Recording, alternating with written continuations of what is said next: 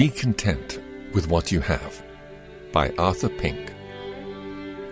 Keep your lives free from the love of money and be content with what you have. Because God has said, Never will I leave you, never will I forsake you. Hebrews chapter 13, verse 5. God takes note of the discontent of our hearts, as well as the murmuring of our lips.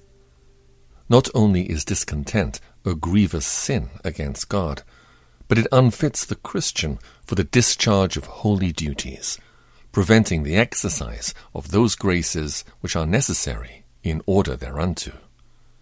It silences the lips of supplication, for how can a murmurer pray? It destroys the spirit of submission, for complaining is a fretting against the Lord. It quenches faith, hope, and love. Discontent is the very essence of ingratitude, and therefore it stifles the voice of thanksgiving. There cannot be any rest of soul until we quietly resign our persons and portions to God's good pleasure. Discontent corrodes the strings of the heart, and therefore it arrests all growth in grace.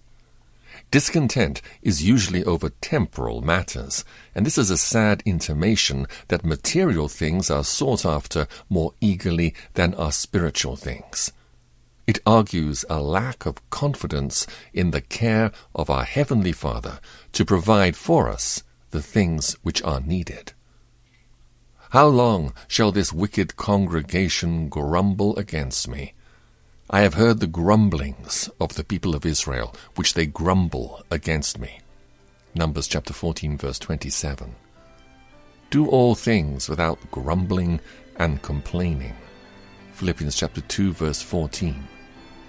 Keep your lives free from the love of money and be content with what you have, because God has said, Never will I leave you, never will I forsake you. Hebrews chapter 13, verse 5.